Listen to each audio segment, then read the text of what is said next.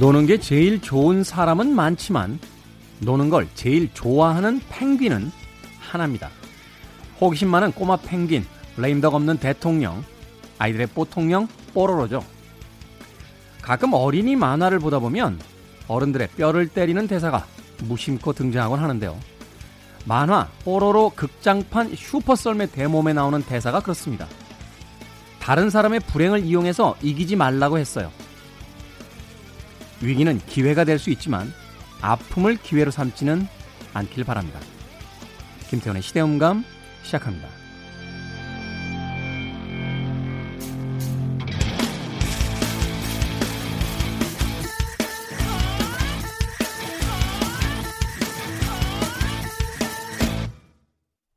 그래도 주말은 온다. 시대를 읽는 음악 감상의 시대음감 김태훈입니다. 아이들이 보는 만화를 보다 보면 어, 현대의 어른들에게 속칭 뼈 때리는 대사들이 등장할 때가 있습니다. 우리는 어린 시절에요. 만화하면 이제 유치하다. 어, 또는 아주 저급의 어떤 문화처럼 음, 취급을 했던 그런 시절도 있었는데, 이젠 만화가 그렇지 않죠.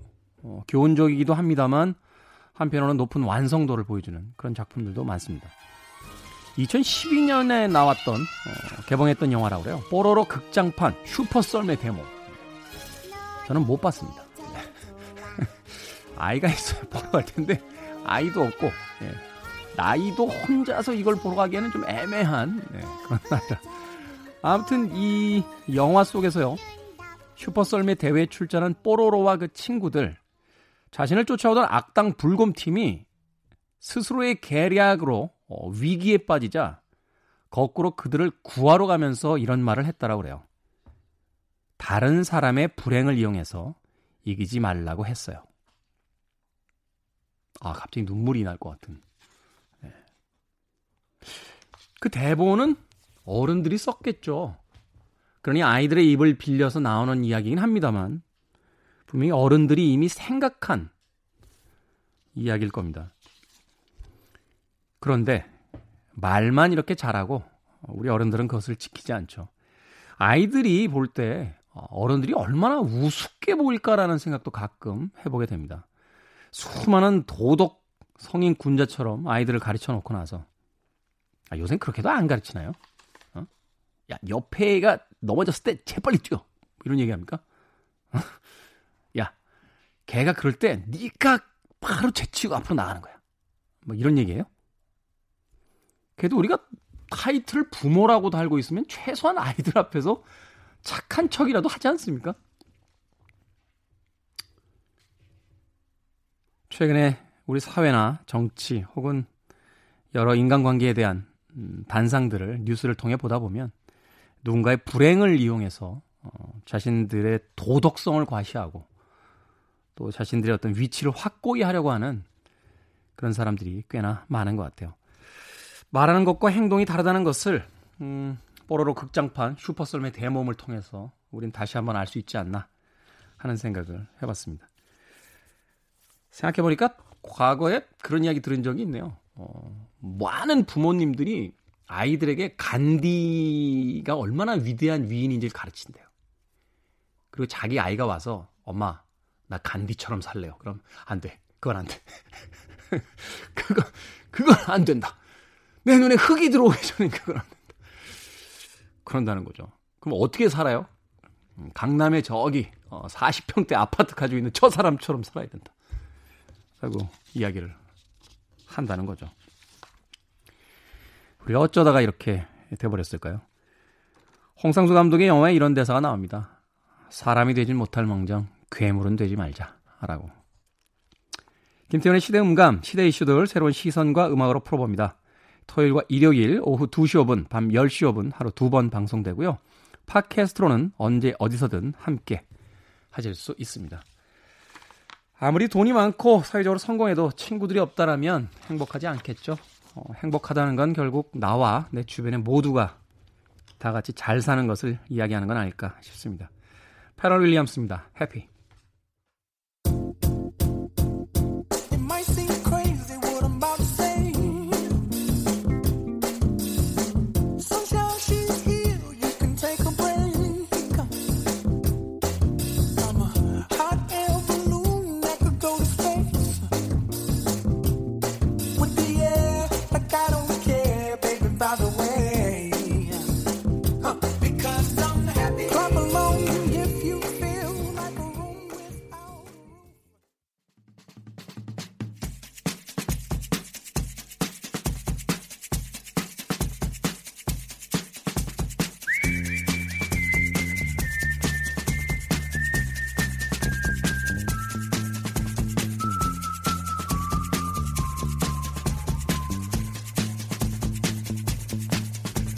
한 주간 사람들이 많이 본 뉴스 그리고 많이 봐야 하는 뉴스를 소개합니다. Most and Must KBS 산업과학부 오규정 기자 나오셨습니다. 자, 참고로 지금 저희가 방송 녹음을 하고 있는 시점은 7월 23일 목요일입니다. 현재까지 나온 기사들과 상황을 바탕으로 진행되는 점 양해해 주시길 부탁드리겠습니다. 자, 한 주간 많이 본 Most 뉴스 어떤 뉴스입니까? 네, 지난 7월 17일부터 23일까지 포털 사이트 네이버에서 가장 많이 본 뉴스 키워드를 모아서 살펴봤습니다. 우선은 네. 가장 많이 검색한 거는 이재명 경기지사였어요. 이재명 경기지사. 예. 네. 그, 리고 부동산이 있었는데요. 부동산의 연관 검색어로 또 이재명 경기지사 등장하고 추미애 법무부 장관 그리고 뭐 민심, 분노한 뭐 이런 연관 검색어들이 있더라고요. 네. 예. 그래서 그 기사를 쓴 데들을 찾아보니까 대부분 이제 경지 경제지 또는 보수 성향 언론사였는데 아무래도 이 그 최근에 정부의 부동산 정책에 대한 좀 비판적인 그 시각들이 좀 반영이 된 게 아닌가 싶고요. 그리고 임시 공휴일이라는 검색어도 그 많이 본 뉴스 키워드에 올랐고요. 수돗물이라는 네, 수돗물. 단어 있었고 이게 인천 검색어. 쪽에서 유충이 나왔다고 하다 이제 서울까지 지금 네. 나오고 있죠. 네, 그래서 네. 관련 검색어로도 유충과 서울이 같이 검색이 됐습니다. 네, 첫 번째 키워드부터 보죠. 이재명 경기지사. 네, 요거를 이제 부동산이랑 좀 같이 설명을 드려, 드려야 될 것 같은데 네. 왜 이제 지난주에 이재명 경기지사가 선거법 위반 혐의에 대해서 대법원의 파기환송 판결이 있 어서 이슈가 한 번 됐었지만 이제는 부동산과 관련한 발언이 지난 한 주 동안 더 이슈가 됐어요. 어, 이재명 경기지사가 공식석상이나 또는 본인의 페이스북을 통해서 연일 부동산 정책에 대한 뭐, 뭐 비판이라든지 아니면 대안 이런 것들을 내놓고 있는데 어, 대표적으로 보면 지난 9일에는 부용, 부동산 보유세 기본소득 재원으로 쓰자. 네. 네. 이런 발언을 했어요. 말하자면 그러니까, 이제 부동산 고가의 부동산을 가지고 있는 사람들에게 세금을 걷어서 음, 음. 그 가난한 사람들에게 기초 그쵸. 어, 생활비를 대, 제공해주자. 그쵸. 이렇게 된 거죠? 네, 그쵸. 이제 부동산이 결국은 이제 불로소득인데 불로소득을 환수하는 방법이 세금이잖아요. 근데 이 부동산 관련 세금은 지방세니까 이거를 코로나로 어려워진 경기를 회복하는 기본소득의 재원으로 쓰자. 이런 이제 아이디어였고 17일에는 부동산 어 그러니까 비싼 집을 사는 게 죄는 아니다. 집값이 올랐다고 세금 마구 때리면 안 된다라는 소신 발언이 있어갖고 저도 좀 네. 놀래서 봤더니 이게 부동산 규제가 가격보다는 실거주 여부를 따져서 중과세를 해야 된다라는 이제 취지의 어, 발언이었고 그리고 같이 좀 많이 화제가 됐던 게 이재명 경기지사가 좀 어, 강력하게 지지를 표한 부동산 백지 신탁제 법안이 또 같이 화제가 됐습니다. 백지 신탁제 법안은 어떤 겁니까? 이게 그 보통 고위공직자들이 음 자기가 공직자가 되면 주식을 3천만 원이 넘는 주식을 백지 신탁을 하게 돼 있어요. 네. 자기가 운용에 개입을 못 하도록 하는 거죠. 혹은 그 주식을 왜냐하면 이제 고급 정보를 자기가 알게 되면 음, 음. 그걸 가지고 이제 말하자면 이제 부당하게 음. 음. 그 주식 시장에 개입을 할수 네. 있으니까. 근데 주식만 그러느냐? 주식만 그런 게 아니라 부동산으로도 굉장히 그 고급 정보를 얻어서 어, 활용을 할 수가 있고 사실, 혹은 이제 사실 그렇죠. 관료들이 그쵸. 사실 정보가 제일 빠르니까 그 이미 좀 가치가 있는 지역에다 부동산을 사게 되는 경우들이 더 그쵸. 많았고 그리고 지금까지. 관료들이 이제 자기가 이해관계가 있으면 부동산 정책을 제대로 이제 수행을 하겠느냐 뭐 이런 이제 신뢰가 무너진 거죠. 그렇기 때문에 이제 부동산도 어 고위공직자가 되면 일단 신탁을 해서 퇴직 후에 2년이 지나는 시점까지 요거를 못 팔도록 하는 거예요. 음. 그리고 2년 뒤에 팔아서 나는 시세 차익이 있다. 그러면 그걸 이제 일부 법정 이자만 제하고는 국고로 환수하는 환수한다. 네, 그런 이제 제도인 건데 요걸 이제 더불어민주당 일부 의원들이 공동 발의를 했습니다. 통과될까요? 근데 이게 지금 부동산을 잡지 못하면 지금 위태위태하기 때문에 그렇죠. 예. 음, 이재명 지사가 참 그런 면에서 보면 이 그 이슈 아젠다에 대한 어떤 그 감각이 네. 대단한 것 같아요. 그러니까 저도 사실 부동산 정책 여러 번 정부에서 발표를 해서 도대체 뭐가 뭔지 잘 이해가 잘 안 되는 음. 부분이 많았는데 아주 간단하게 그런 얘기를 하더군요. 그러니까 지방에서 새 살면서 실질적으로 서울에다 집 사놓고 있는 사람들이 투기 세력이지 음, 음. 몇십 년 동안 집에서 그 서울에서 계속 살던 사람들이 집값이 올랐다고 그 사람들을 투기 세력화할 수는 없는 거 아니냐. 그러니까 음, 실소유뿐만이 아니라 실거주에 대한 부분들을 핵심으로 잡아야 되고 이걸 가지고 이제 이용해 온 소위 이제 그 관료들이라든지 정치권에 있는 사람들이 자기 이익이 걸려 있다라면 결국 부동산 가격을 잡지 않을 것이다. 그러니까 음. 어, 말하자면 관료나 정치인들은 부동산으로 돈을 벌 수 없다라는 음. 것이 이루어져야 그 그쵸. 사람들이 잡지 않겠느냐. 그쵸. 아주 단순한 논리인데 네.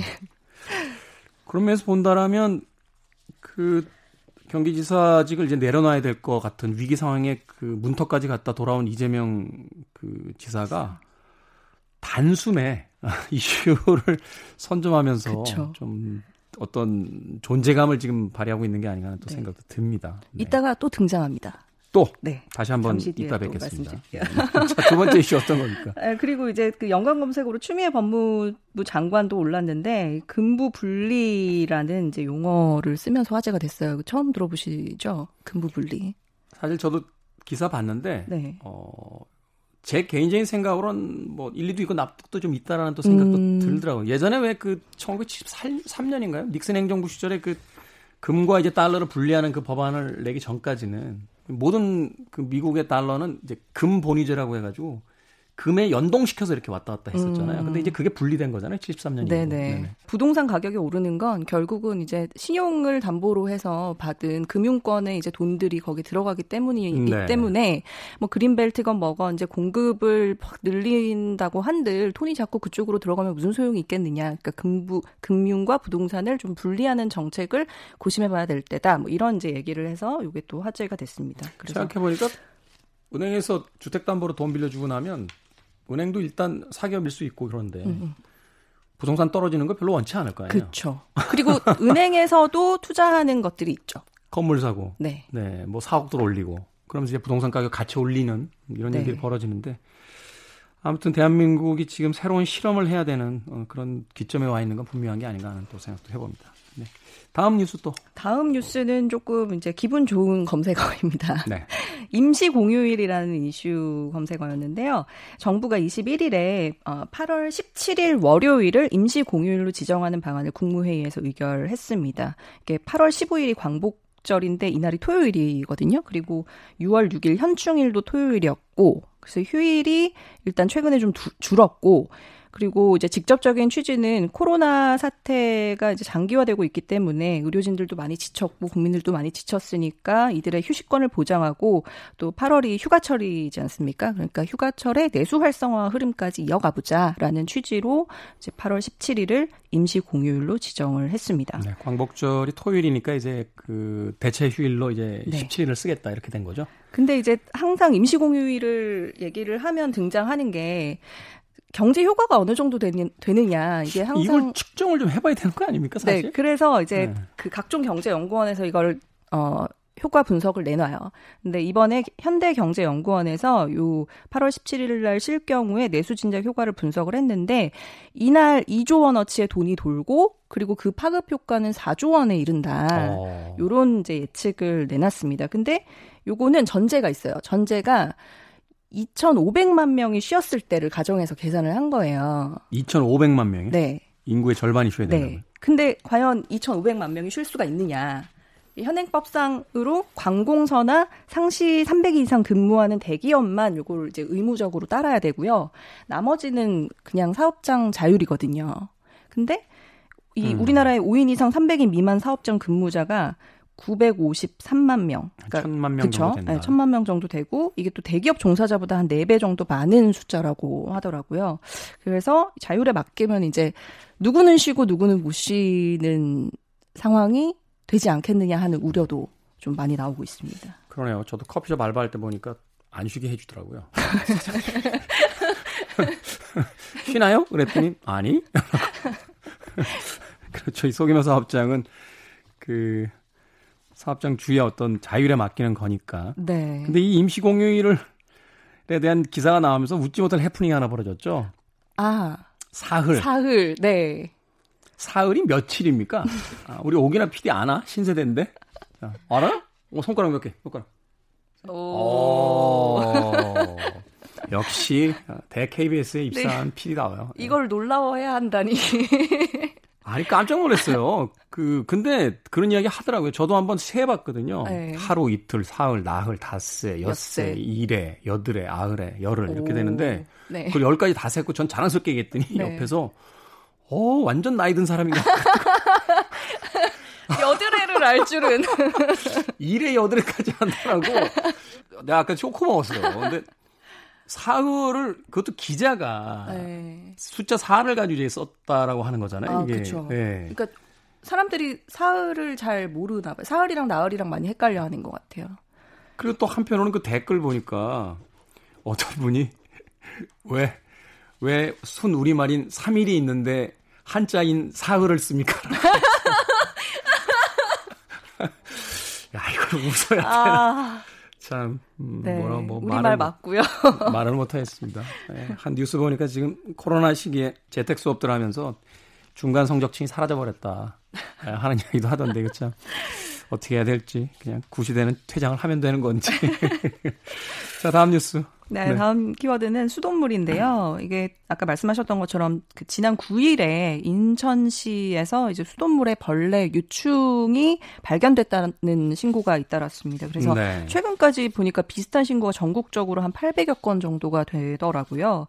그리고 방송을 통해서 이 유충, 그러니까 깔따구라고 하던데 이 유충이 샤워기 필터에서 막 움직이고 막 이런 영상까지 막 보도가 돼서 조금 이제 좀 충격을 안겼습니다. 네. 지금 아직까지 뭐 원인은 안 밝혀졌는데 일단은 정수장에서 수돗물을 정수하는데 사용되는 그 활성탄지 그러니까 쉽게 말하면 이제 숟가루가 있는데 거기에 유충 알이 붙어 있다가 네, 부활을 한게 아니겠느냐 하는 이제 그게 그 설이 좀 유력하고 이 이 뭐 원인은 지금 민간 합동 조사단이 꾸려져 가지고 조사를 하고 있고 근데 다만 이제 수돗물을 먹거나 아니면 사용을 뭐 샤워하거나 세수하거나 이제 사용을 했을 때 위해하지 않은지 뭐 이런 것들에 관심을 좀 많이 보이더라고요.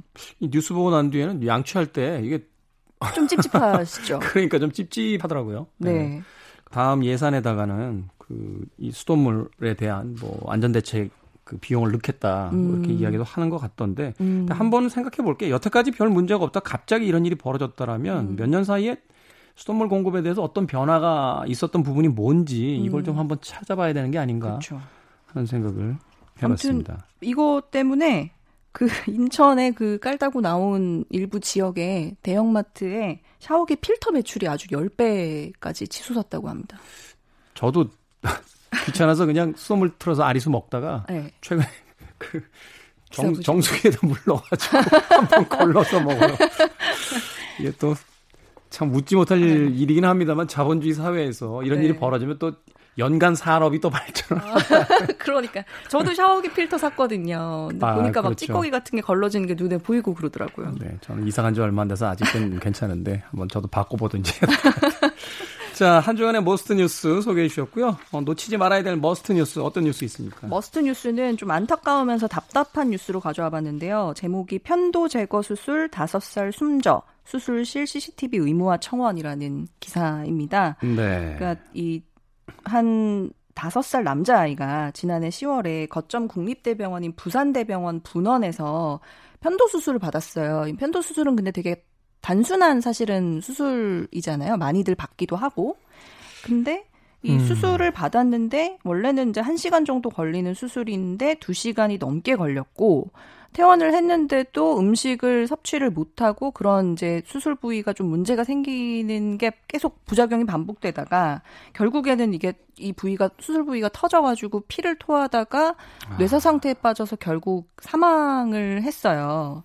근데 이걸 의료 사고를 입증을 하려면 수술실에서 도대체 수술이 어떻게 이루어졌는지 이런 것들을 좀 증명을 그쵸 네. 해야 되는데 CCTV가 달려 있지도 않고 또 병원에서 CCTV 설치하는 게 의무화가 돼 있지 않기 때문에 좀 어려운 상황이어서 이 CCTV를 의무적으로 설치해야 되는 거 아니냐 하는 관련 청원이 잇따라 올라왔습니다. 이게 몇 년 전부터 계속 청원이 있는데 그쵸. 이게 왜 실행이 안 되는지 이게 의료계에서 수술실 CCTV 설치 의무화 법안을 포퓰리즘이라고 반대를 하고 있어요. 포퓰리즘 포퓰리즘 하면 자꾸 부정적으로 쓰이는데 포퓰리즘 나쁜 겁니까? 근데 대중적이라는 건 네. 좋은 거잖아요.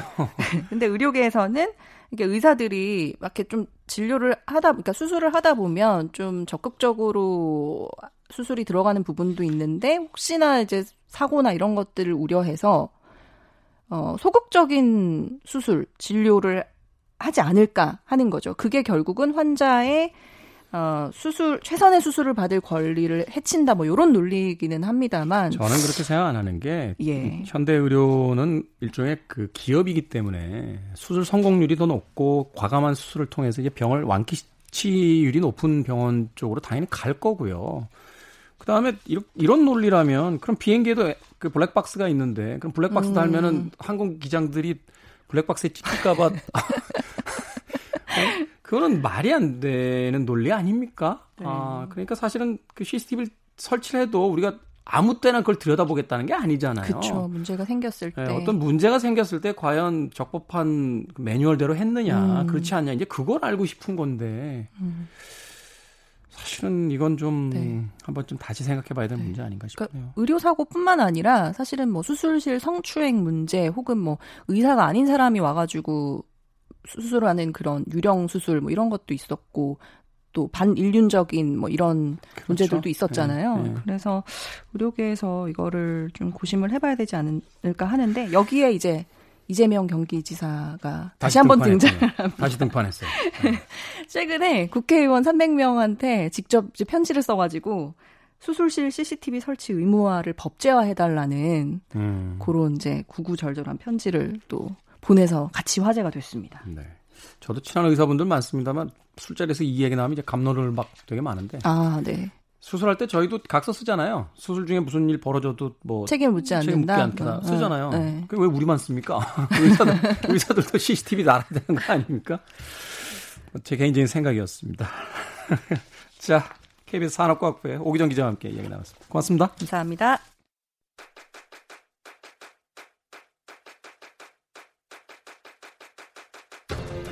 그래도 주말은 온다. 김태원의 시대 음감.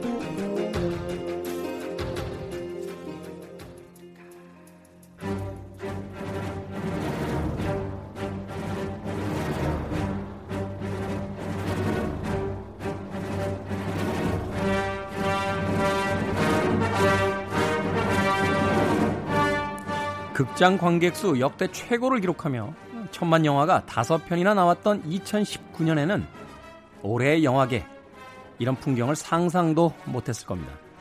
드디어 극장가에도 조금씩 숨통이 트이고 있습니다. 코로나 위기 경보가 심각 단계로 격상됐던 2월 이후 최초로 200만 관객을 돌파한 작품이 등장했다는 소식인데요. 그만큼 여러분의 일상에도 조금씩 활력이 돌았으면 좋겠네요.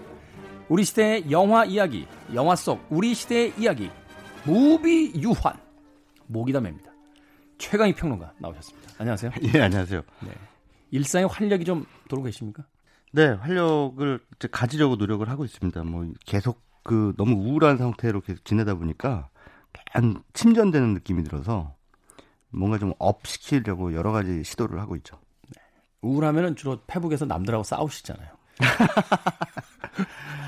아, 괜히 뭐 별거 아닌 것 같은 거에 이렇게 신경질이 막 나요. 예. 가끔 이제 저도 들어와서 봅니다만 어. 한 석 줄 쓰면 될 거를 세 음. 페이지 걸쳐 쓰시는 날이 있어요. 이렇게 화가 잔뜩 나 있고. 아, 예, 예. 하는, 하는 그 느낌 받을 때가 있는데. 그렇습니다. 그... 근데 그게 최광희 평론가뿐만이 아니라 최근에 많은 사람들이 다 그런 것 같아요. 약간 뭐 음. 코로나 블루라는 이야기도 나옵니다만, 네. 화가 나 있다고 그럴까요? 음, 어느 그렇죠. 정도는? 음. 근데 대상을 찾지를 못하는 거죠. 네. 코로나한테 화를 낼 수는 없으니까 지금. 네, 네. 네. 자, 김태훈의 시대 음감, 우리 시대 영화 이야기, 무비 유환. 오늘은 또 어떤 영화 이야기입니까?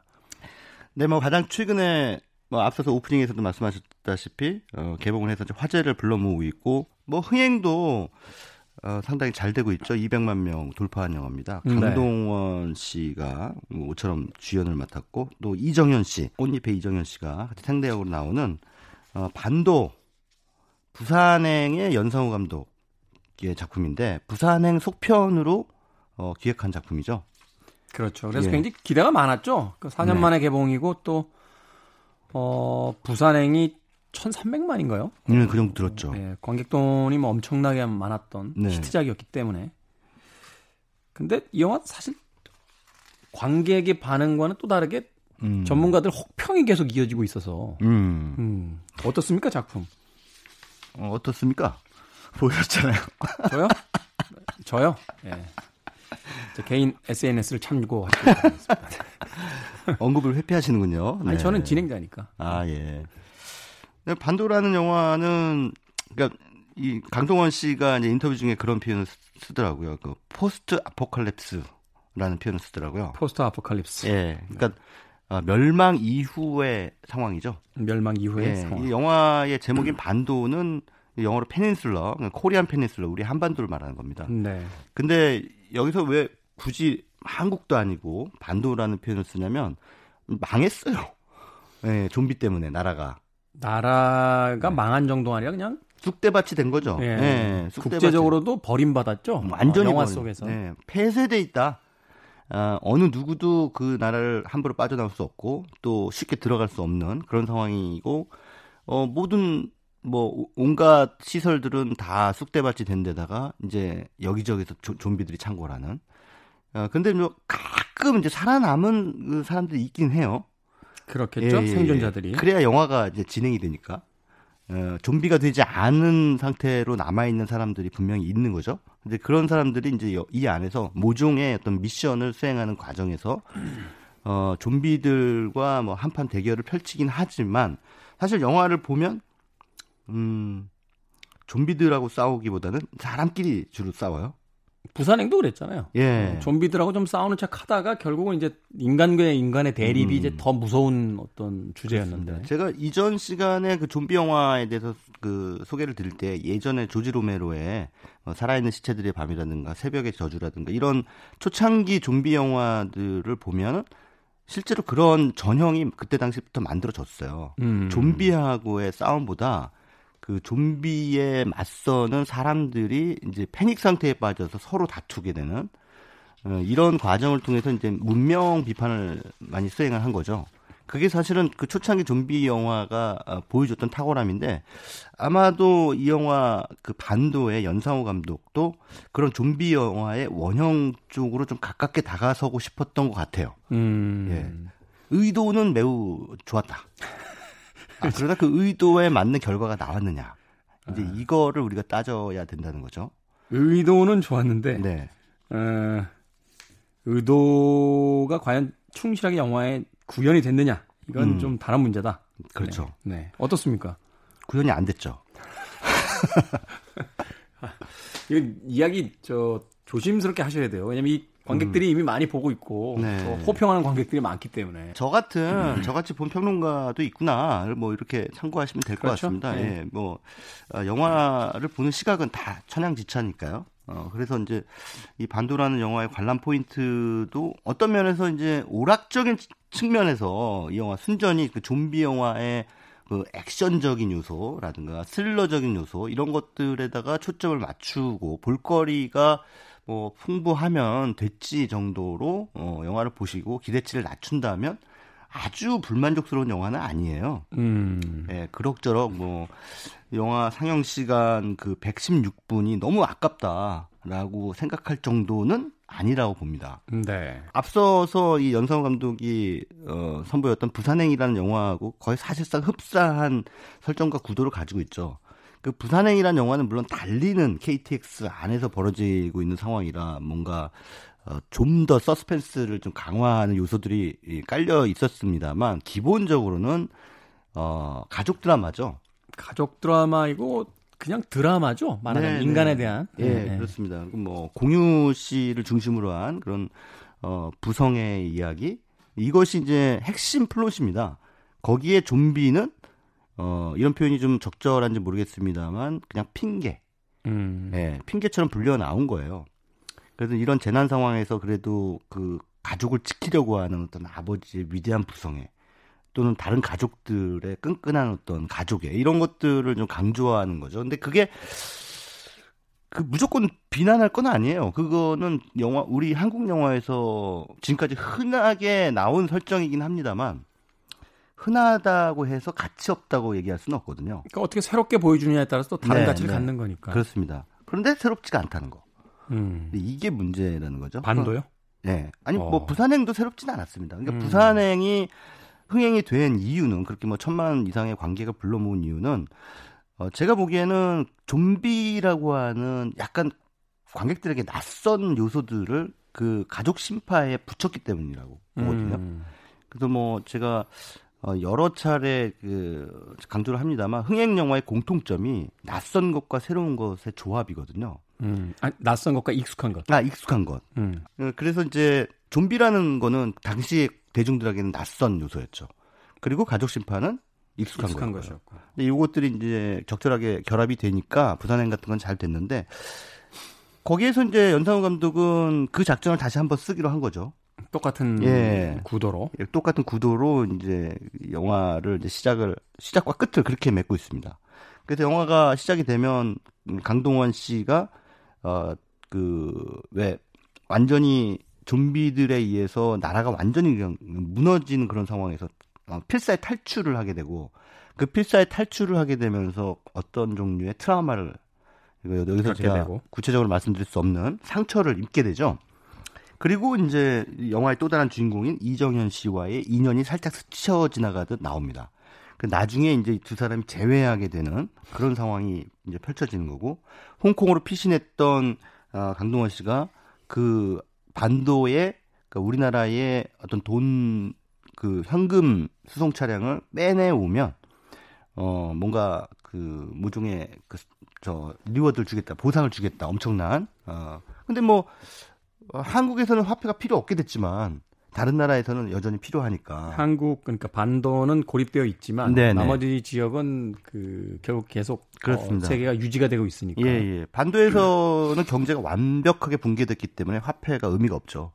근데 거기서 의미가 없는 화폐를 바깥으로 이제 가지고 나가면 다른 데서 좀 팔자 고칠 수 있는 거예요. 네. 근데 이제 문제는 뭐냐면 들어가서 좀비들하고 싸워야 된다는 거. 그러니까 음. 좀비들을 어 눈을 피해서 그것을 가지고 나와야 된다는 거. 근데 갔더니 좀비만 있는 게 아니었다는 거죠. 음. 어, 좀비보다 더 무서운 인간 집단이 그 안에 이제 있었고 그 예, 이들은 좀비와 싸우는 한편 그 인간 집단하고도 싸워야 되는 어떤 이중의 사투를 펼치는 거죠.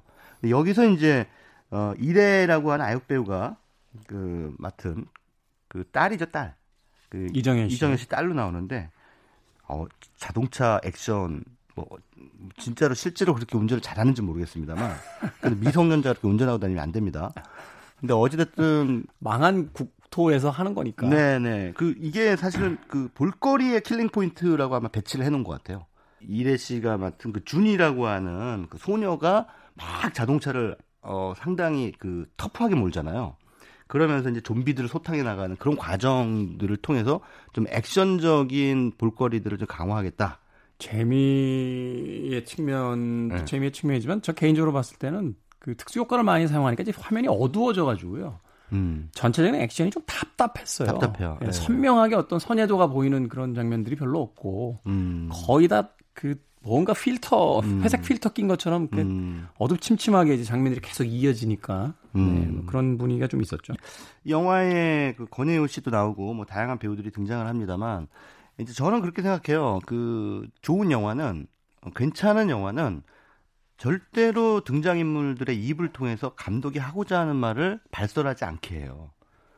예, 직접 화법을 절대 쓰지 않는다는 거죠. 관객들이 알아서 이 영화가 품- 품고 있는 주제 의식을 뽑아낼 수 있는 여지를 뺏어 버리거든요. 그러니까 관객이 해석할 수 있는 여지를 남겨줘야 되는데 네, 그게 아니라 네. 그냥 메시지를 지- 대사로 박수로 전달해 버린다. 예. 그래서 여기 뭐 누가 했다는 말은 안 하겠습니다만 미안하다. 너희들에게 이런 세상을 남겨줘서 이런 대사가 나옵니다. 지금 연기하신 거죠 또. 네. 그거 하시려고 이 코너 하시는 것 같아요. 아유 뭐 대한민국의 유일한 연기하는 영화 평론가 괜찮습니다. 그러니까 이런 차별화 포인트라도 있어야 제가 먹고 사니까요. 그래서 어찌됐든 이런 대사가 나오는데 그 대사 나올 때 막 와 저걸 어떻게 등장인물의 입을 통해서 말하게 하지? 뭐 이런 생각이 들었고 또 한편으로는 이제 영화 말미에 가면 이제 가족 심파를 이제 끝까지 밀어붙여야 되잖아요. 밀어붙여야 돼서 여기서 제가 뭐 스포일러가 돼서 주, 구체적으로 설명을 못 드리겠습니다만 고마해라 많이 묵었다 나올 때까지 계속 갑니다.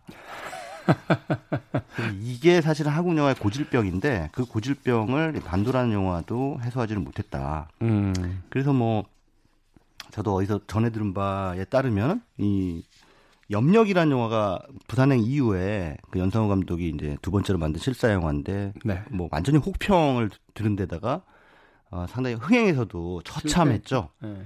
그래서 그 영화가 나왔을 당시에 뭐 영화인들이 아 염력은 그 연상호 감독의 실수였다. 아 이렇게 이제 평가를 했다고 해요. 근데 이번에 반도라는 영화가 나오니까 어 영화인들이 그 말을 고쳤다고 하죠. 아니다. 부산행이 실수였다.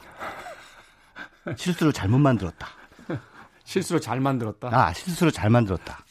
아 요런 어, 반응도 나왔다고 하는데 뭐, 뭐 워낙에 어, 기대치가 컸고 또 코로나 이후에 어, 이 정도 그 급의 블록버스트가 뭐 제작비한 200억 정도 썼다고 하는데 음. 이 정도 블록버스터가 이제 관객들을 맞이하게 되니까 아무래도 이제 그동안 사실 별로 볼만한 영화가 없었잖아요. 그래도 많은 기대들을 품고 영화를 보다 보니까 실망도 크지 않았을까 음. 네, 이런 생각을 해봅니다.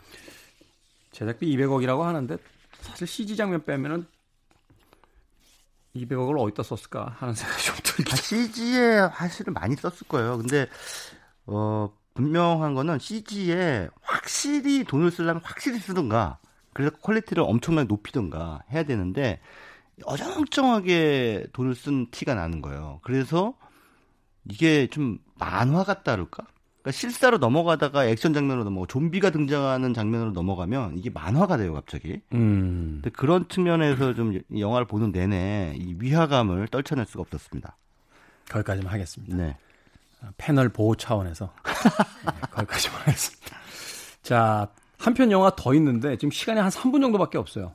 어. 아, 반도란 영화에 앞서서 먼저 개봉한 영화가 이제 샵 살아있다. 음. 그, 이 샵을 뭐 귀찮아서 빼고 말씀하시는 분들도 계시더라고요. 근데 뭐 여기 방송인이만큼 예, 중요하죠? 예. 네, 샵이라는 단어. 영화 속에서 이 샵은 그 SNS의 해시태그입니다. 음. 근데 여기서 해시태그를 다는 이유는 이제 이걸 통해서 사람들이 SNS에서 연대를 한다는 의미예요. 그 근데 이제 원래 여기서 유아인 씨, 이 영화도 또 공교롭게도 좀비, 좀비 영화고 어, 유아인 씨, 박신혜 씨가 나오는데 저는 그 영화의 어떤 뭐랄까 장르적 세공력이라는 표현 있죠. 그 음. 재미 그 자체로 얼마나 어, 그런 면에서 잘 만들었느냐를 따진다면 뭐 샵 살아있다가 반도를 능가한다고는 보기는 어렵지만 그러나 이 영화가 가지고 있는 뭔가 이렇게 발언하려고 하는 내용 있지 않습니까? 네. 어, 한국 사회에 대해서 뭔가 논평하려고 하는 의지 이런 차원에서 이 샵 살아있다는 음. 세련돼 있다.